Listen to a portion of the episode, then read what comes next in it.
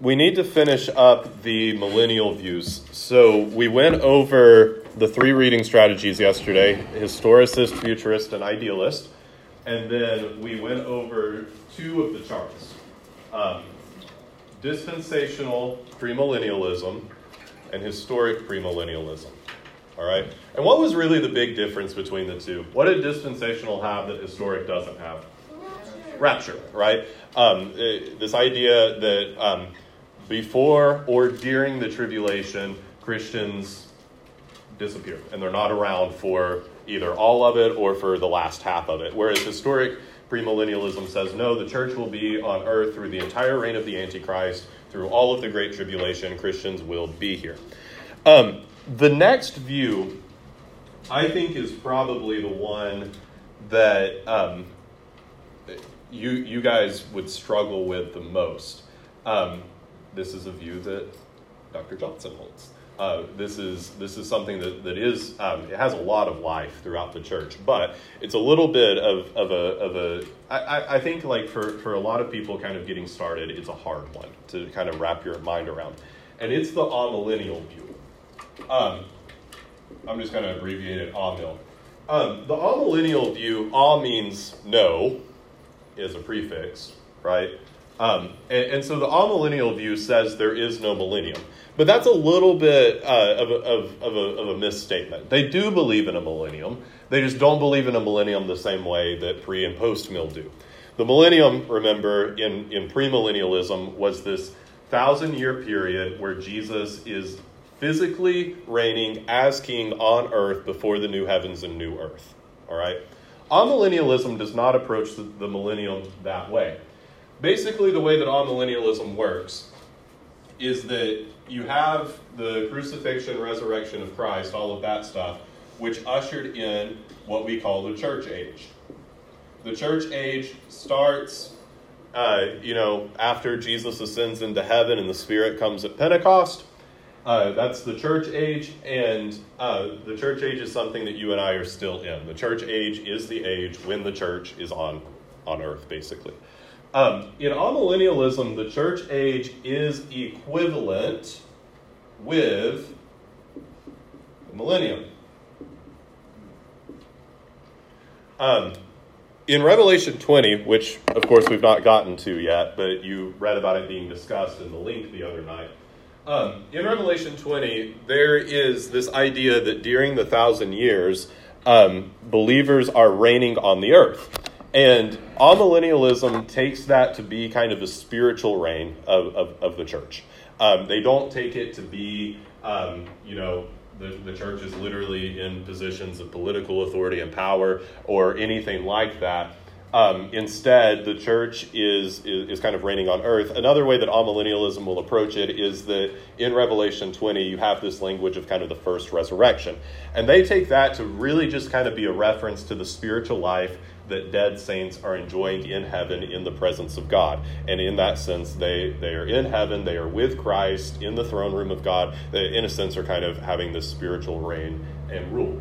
Um, amillennialism we mentioned how um, premillennialism has kind of this pessimistic view of the future where like things are going to get really really bad and the antichrist is going to come and you're going to have this tribulation and things are just going to get really really really bad like in a lot of premillennial views um, especially uh, like historic premill where there's not a rapture that happens persecution against christians gets so bad that there's like two people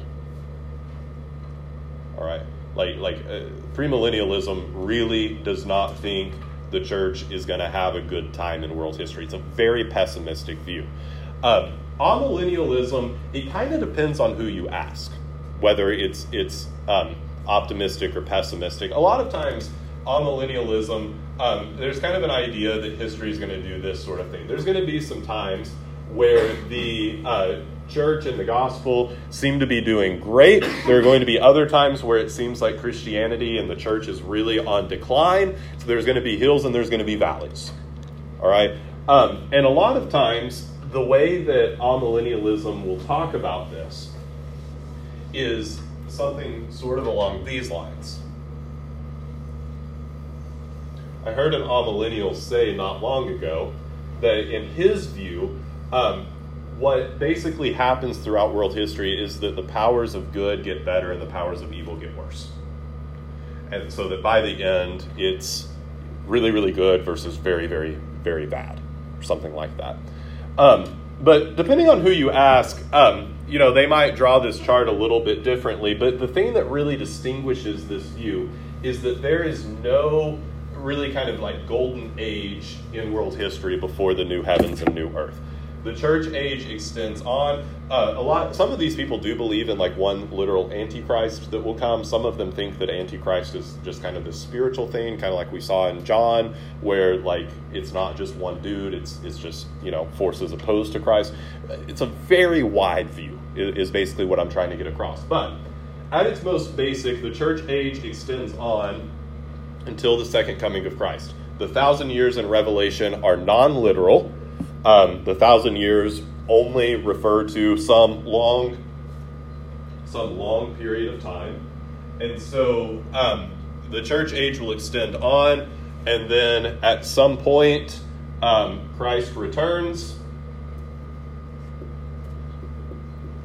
and then uh, whenever Jesus returns, uh, he we have the resurrection, we have the judgment we have new heavens and new earth and all of that sort of stuff.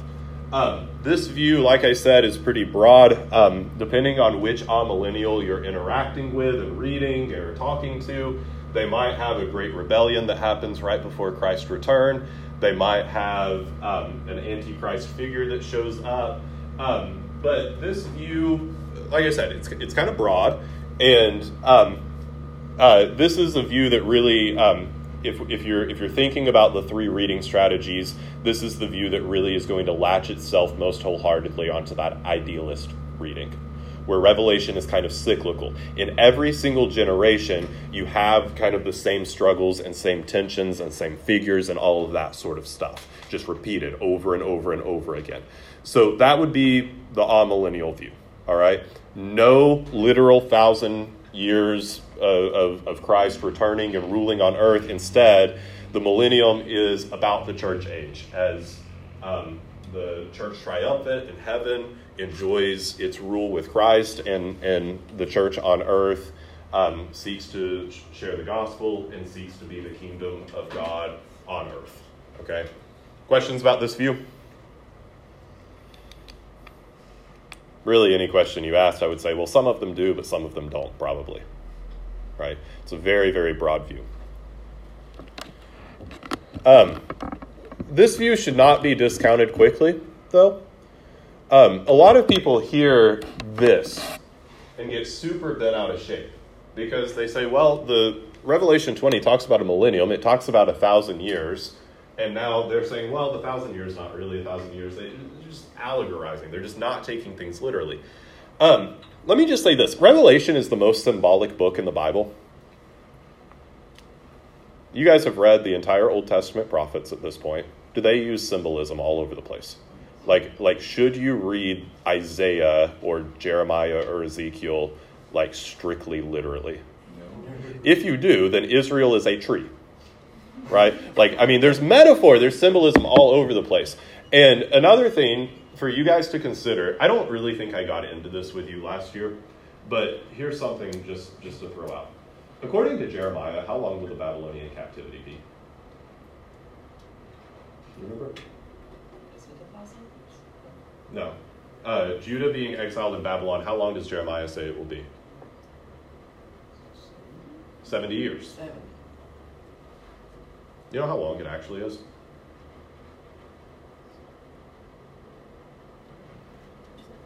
roughly 40. oh no, unfulfilled prophecy. It's not. It's not.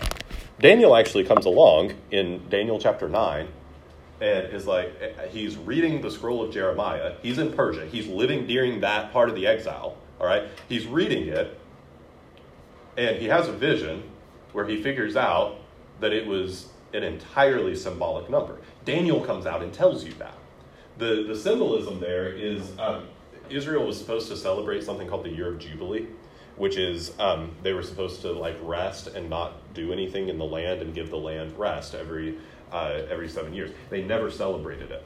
And so by the time that you go from the conquest, where they entered the land, to the Babylonian exile, there were 70 years of Jubilee that they were supposed to celebrate. And they didn't. So God is saying, you're going to be in exile 70 years. Basically, you're going to be in exile because you didn't do what? Celebrate the Jubilee. They go to exile, but it's not a literal 70 years. It's only, you know, about half of that. And even in the exile, you get prophets who write and say, yeah, we're not actually going to be here 70 years. Jeremiah was speaking figuratively there. So I would, I would recommend to you that something like this really deserves some thought and attention. Whenever Revelation says 1,000 years, does Revelation mean from January 1st of this year to literally 1,000 years later to the day. Is that really what is in view there? Or, in the most symbolic book in the Bible, does this number have some symbolic function? Um, it's something at least worth considering. I'll give my thoughts after we get there, if we get there, because we're losing some time next week that I didn't know about. So, Sophia. So, so most of the time, whenever you move outside of dispensational premillennialism, the word rapture might be used, but it's being used about us being caught up in the air with Christ at his return as he's making the earth new.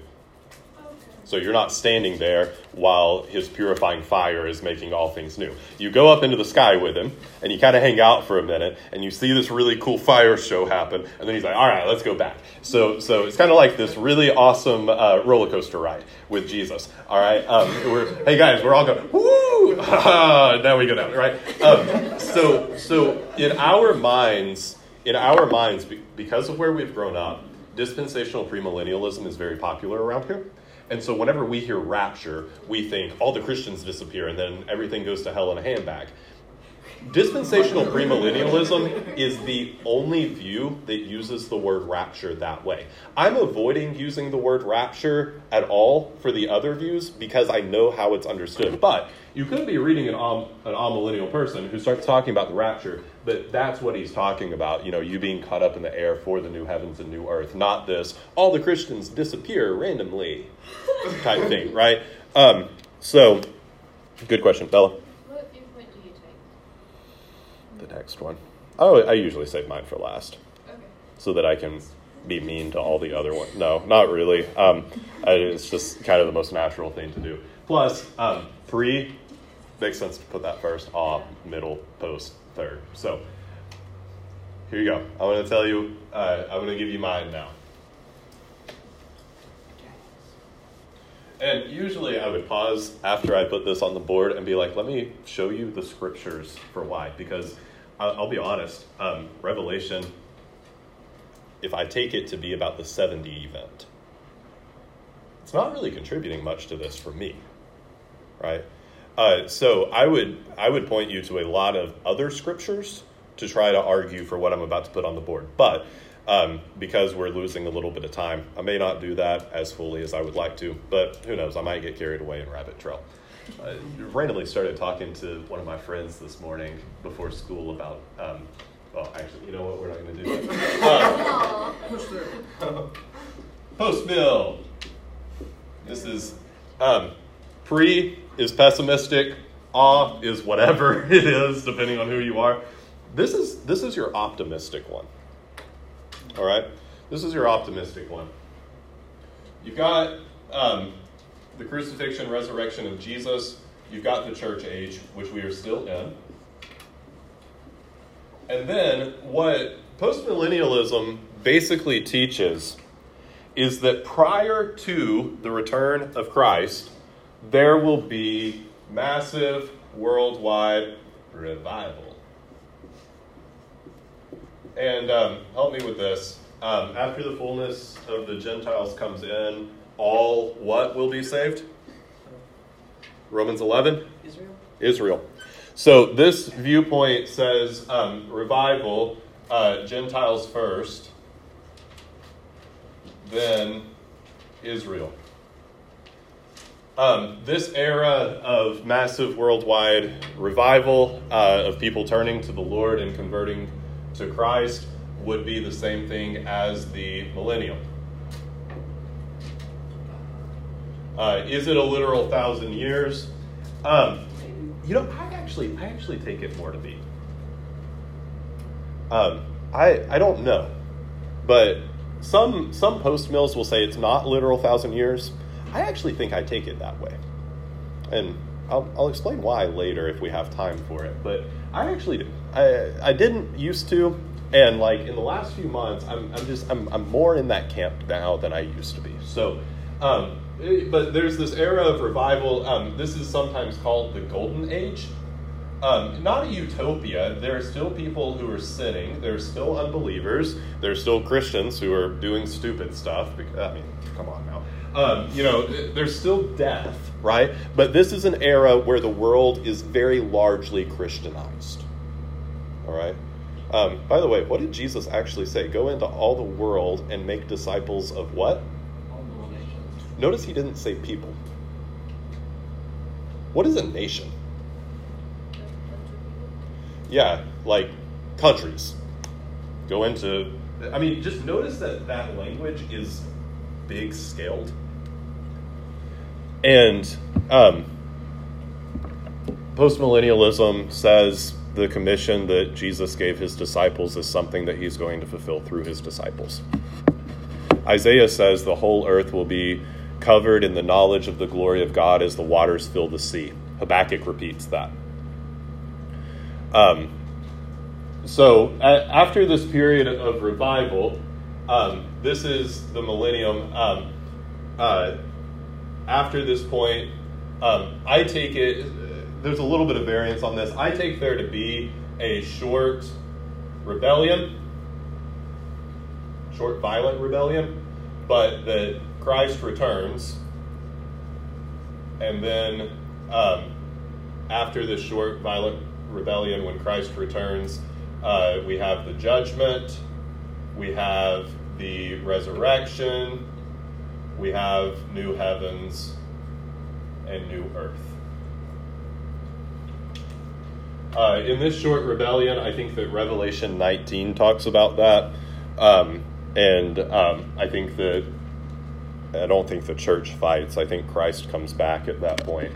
Um, I would not associate this with Antichrist stuff. I would associate Antichrist stuff the way that we read it in First John, where Antichrist is a spirit that is presently at work in the world, teaching things that go against the gospel. Um, it's a it's a doctrinal heretical spirit type thing. Um, so the short rebellion, I, I, wouldn't associate that with Antichrist, but there are some post mill people who do. So let me um, let me try to give a little bit of biblical context to this. We won't we won't spend too much time on it though. Um, Genesis 1 and 2. What are Adam and Eve supposed to do? Multiply and take. Starts with a D. Dominion, right? Adam and Eve are put in the Garden of Eden. And the Garden of Eden is so special because the Garden of Eden is a place where they walk in fellowship with who? God. And so God then speaks to them and says, Be fruitful, multiply, and fill the earth. So are they supposed to stay in Eden? No. They're supposed to have a bunch of babies, there's supposed to be a lot of people, and they're supposed to spread out from the garden. As they spread out from the garden, uh, are they going to lose God? No. He's everywhere. He's going to go with them. And so basically, the commission given to Adam and Eve is to make all of the creation like what place? Eden. Eden. A place where God and man walk in fellowship together. Do Adam and Eve do that? No. But whenever we turn to the New Testament, there's this figure that emerges that the Bible calls the last Adam. And who is that? Jesus. And the last Adam has a bride. And what do we call her? The church. And if there if Adam and Eve language is being given to Jesus and the church, it, makes sense that the job given to the first Adam and Eve that they failed to do is now being given to the new Adam and Eve. And is Jesus going to fail the same way Adam failed? No. In fact, this language becomes really, really explicit in uh, a passage like Colossians chapter 1. Uh, let's see here. Listen, listen to this language. Listen to how many echoes to Genesis it has. Um, of this gospel you have heard before in the word of truth, which has come to you, as indeed in the whole world it is bearing fruit and increasing. You hear that? Bear fruit, multiply, fill the earth. The gospel is now going forth and it's bearing fruit, it's increasing, it's multiplying, it's filling the earth through the work of Christ, through his bride, the church. Um, there's a passage like uh, Hebrews 2, which talks about how at the present time we don't see everything subjected under Jesus' feet, but how that day is coming. 1 Corinthians 15, Jesus is putting all of his enemies presently under his feet, and the last enemy that he'll put under his feet is death. Right? He's in this process, he's sitting at God's right hand, and right now all things are being subject to him and then at the very end, even death will be subject to him. But there's this thrust throughout the um, throughout the scriptures that Jesus is going to fulfill this work. That Jesus is on the throne. That Jesus is waiting for all things to be subjected to him. And the way that things are subjected to him and come into his kingdom is through the spread of the gospel. People repent. People convert. People become part of the kingdom of light as opposed to the kingdom of darkness, and Christ's kingdom spreads. And so, um, this view is very optimistic about what the church is going to do in the world, what the, what the gospel is going to do in the world. It's not because the church is all that. Um, Zechariah is a big book for this position, I think. Zechariah has this interesting statement not by might, not by power, but by, but by my spirit, declares the Lord. The spirit works powerfully through the church to bring about conversions. Um, there's also like these really weird Old Testament texts. There's one in Isaiah 65 and there's one in Zechariah 14 where there is still disease and death in the world. So is it the new heavens and new earth? No. There's still disease and death in the world, so it's not new heavens and new earth. But you get this language in Isaiah 65 and Zechariah 14 about all the earth being holy. This is, um, I'll read one of them. I'll do Zechariah 14. Zechariah 14, it talks about how, um, um, this is what it says.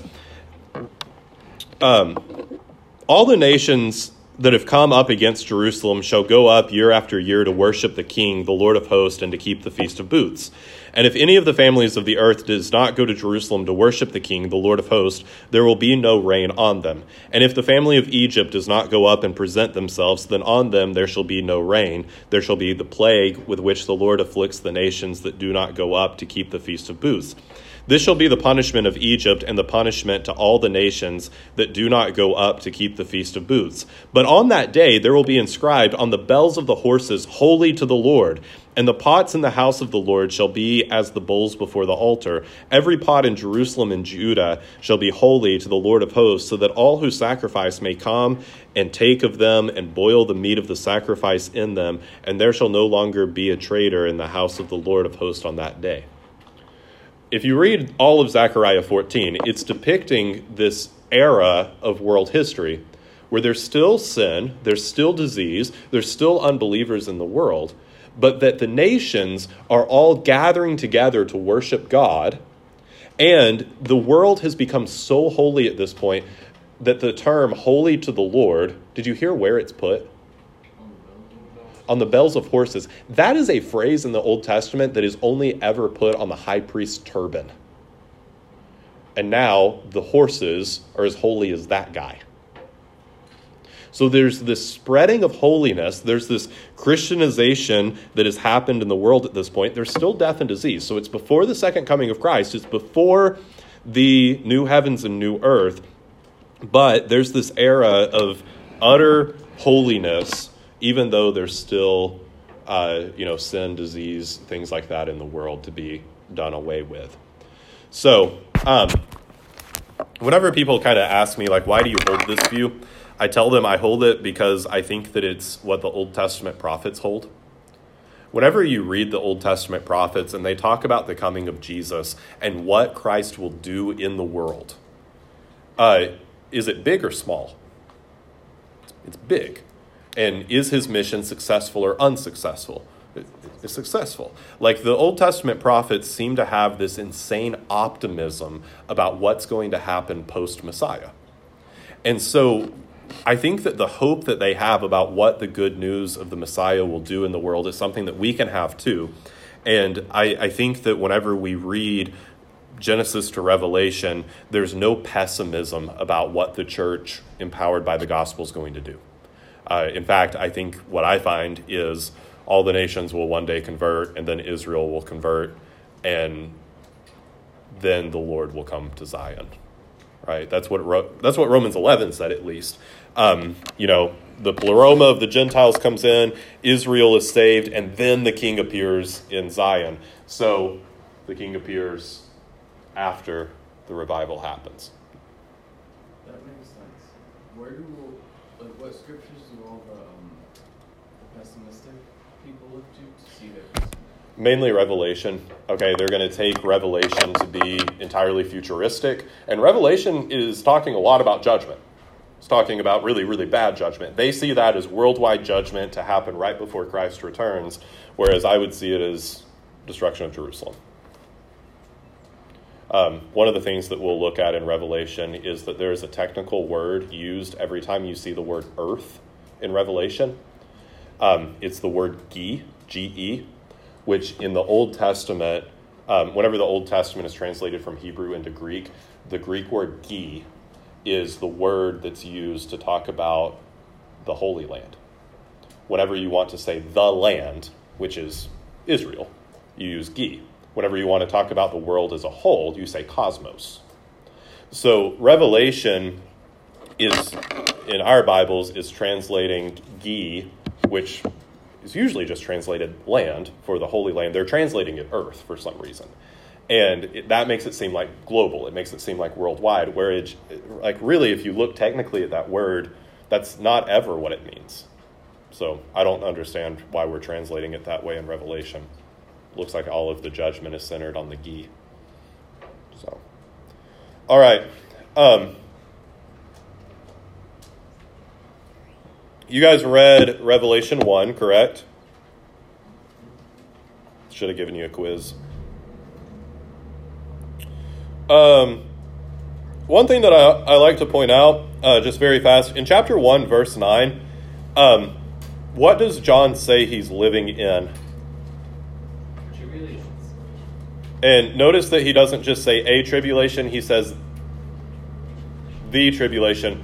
Um, a lot of people who talk about a great tribulation that's going to happen right before Christ returns have a tendency to very much overlook that verse. Whatever tribulation John is talking about later in Revelation, he is saying that he is a partner with people in the first century in it. He says he is a partner with them in the tribulation, which is the same tribulation he's going to reference later in the book.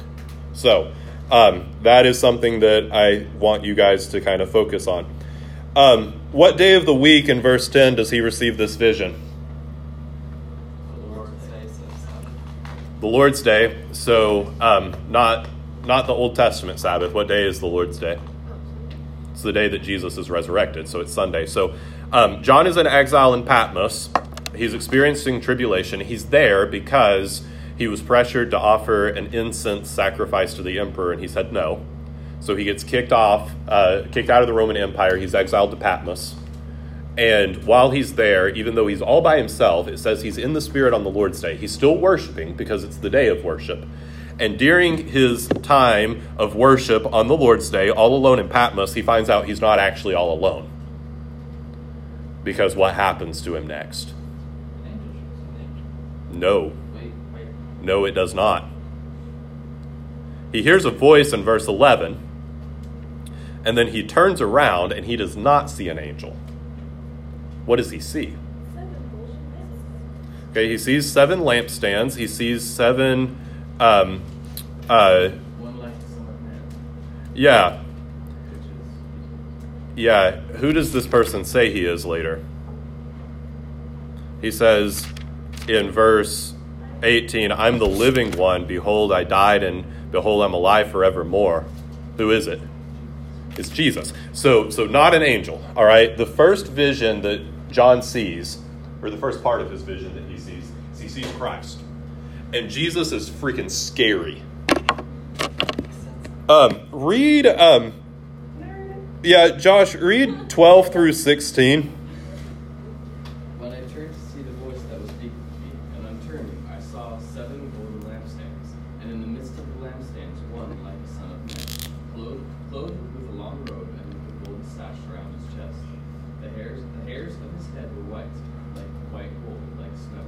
His eyes were like a flame of fire. His feet were like burnished bronze refined in the furnace, and his voice was like the roar of many waters. In his right hand he held seven stars.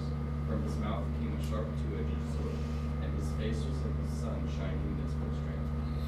So, um, let's see how, how good you guys are at this. Um, bronze, fire, water, um, lampstands, all in the same passage. Exodus. Sounds like a tabernacle. Jesus is a living tabernacle, living temple, right? Um, if you want to interact with God, where do you go? To the living to the living temple, Jesus. Uh, by the way, was that a really big theme in John's gospel? So it's still a big theme here. Um, now let's. Um, I, I love this part of the book. How many of you have read Revelation before? One of you, two of you, maybe. How many of you have ever heard somebody, or maybe you felt this way? How many of you have ever heard someone before say, I don't like reading Revelation, it's scary? Fair. Um, John is about to see some really wacky stuff. He's going to see locusts that have a face like a woman and, a, and teeth like lions, and uh, they're coming up out of a pit, which is like totally hell. And um, he's going to see Satan. He's going to see beasts that have seven heads and um, ten humps and horns, and he's going to see a woman that's sitting on one of them drinking blood. Like, I mean, this is like if you have this dream at night all right? You wake up and you're 16 and you still go to mom's bed. Okay? Dude is about to see some really terrifying stuff. You think about it. Um, any of you guys ever been up at like Vulture Rock at Pocket before? And you go straight to the edge of the rock and you look down and there's just like nothing there. Like you, you imagine John here. He's on like the edge of a precipice and, and according to him, the things in Revelation are going to happen when? Soon. So he's standing here, and there's a lot of unknown out there. He's about to see a lot of tough and scary stuff, and he knows that it could be happening as soon as he wakes up from the vision. Like this dude is on the brink, and his future looks scary. And despite that, despite all the scary stuff that he sees in his vision, there is only one thing scary enough to make him fall down as if he's dead. Jesus. Yep. That's what he does in verse 17, by the way. When I saw him, I fell at his feet as though I was dead. He's going to see Satan. He's going to see the beast. He's going to see the prostitute. He's going to see the locusts that have women faces and like lion teeth and, and stuff. I, I mean, he is going to see some, some wacky, wacky stuff. One thing is scary enough to make him fall down as if it's dead, and it's Christ. Uh, you guys like Veggie Tales? You guys ever listen to uh, God is Bigger Than the Boogeyman? This is the adult version of that. Okay? Um, what, God is bigger than the boogeyman. He's bigger than Godzilla and the monsters on TV. God's bigger than the boogeyman. He's watching out for you and me. John recognizes throughout this book that the scariest thing in the cosmos is the thing that loved him enough to die for him. It's the thing that's on his side. And so, whenever he sees the accuser, whenever he sees the dragon, whenever he sees all of these things that are going to be opposing him and, and the people of God, he doesn't fall down as if he's dead. Um, according to James chapter 2, the demons believe that God is one and it makes them tremble. The thing that scares John is scared to death of Jesus. And so throughout this book, I think that this initial vision gives John comfort and it gives him hope and it gives him security. That whatever those things that are soon coming look like, however hard they may be, no matter no matter what he's going to face, he's got one on his side that lived and died and has the keys of death and Hades, and all of these things are scared to death of Christ. The scariest thing in the cosmos is the thing that's on John's side kind of like whenever you're walking through downtown Chattanooga and there's like a sketchy dude, but you're like, it's fine. I've got my big strong dad right beside me, right? Like, I mean, this is this is the type of thing that that that John is feeling. Um, any of you ever had a night terror, terror before? Or any of you guys ever had sleep paralysis before, or something like that too? Like, I mean, I, I bring that up just to be like, you know, those those are real phenomenon, and those are really scary phenomenon too and people like have some wacky stuff happen to them whenever that happens or, or they see wacky things. And what, what you can what you can be assured of though is however much that stuff scares you christ is bigger. Christ is stronger. Okay you you leave here in a few years and you go off to college and it brings some anxiety some stress some fear and and, and there's uh, a lot of unknowns in your future. Oh, there's one on the throne of the universe that is powerful, big enough. He loves you. He died for you. He was raised for you. And, and this can give us stability if we think on it. Now, John falls down as if he's dead, which is a very natural response. People do that whenever they just see angels. And he's seeing something much bigger than an angel here. And um, Jesus has both of his hands full. All right, what is he standing among? What's kind of surrounding Jesus in this text? Same seven lampstands. And then Jesus has his hands full. In one hand, he has seven what? Stars. Stars. Just like trying to picture that for a minute. And in the other hand, what does he have according to verse is it 19, 20, 18? No, that's coming out of his mouth. He's not even holding it. I had a friend that um, literally ran away and joined the circus. Um, and um, she used to she used to be a fire eater and like I don't know, that's not relevant at all. But like it's just like super cool. Like how do you do that? But like Jesus just has like this sword coming out of his mouth, right? Um, but he he has the seven stars in one hand. What does he have in verse eighteen? It says, "I have the keys of death, keys of death and Hades." Keys are very important symbolism. But but before we get to that, he reaches down, he touches John with one of his hands, and says, "Fear not."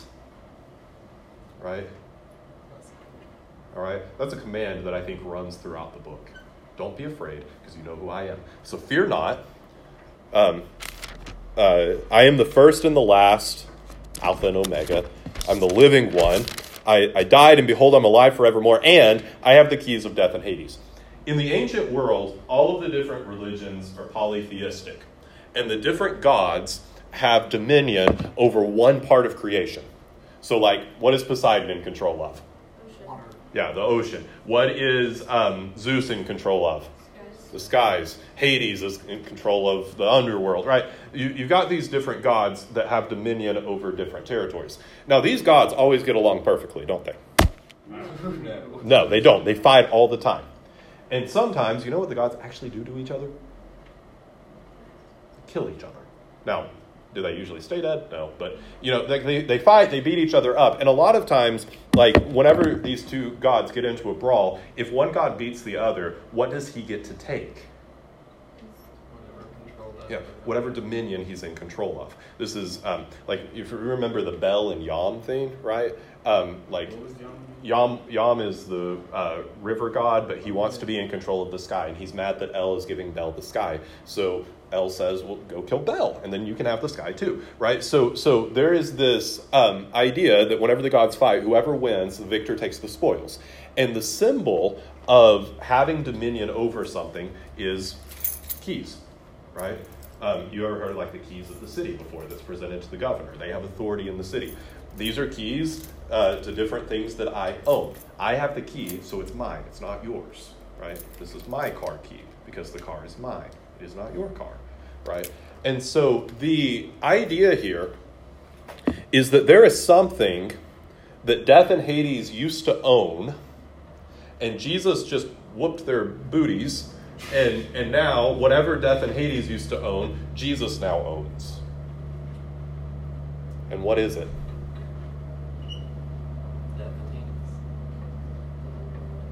Hmm? What did death and Hades used to have that Jesus took from them?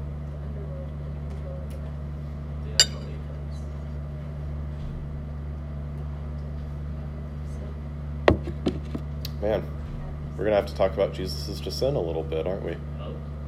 Us. Wages of sin is death, and death leads to Hades. There's a people that Jesus has bought back. He's redeemed us by his blood, right? The faithful.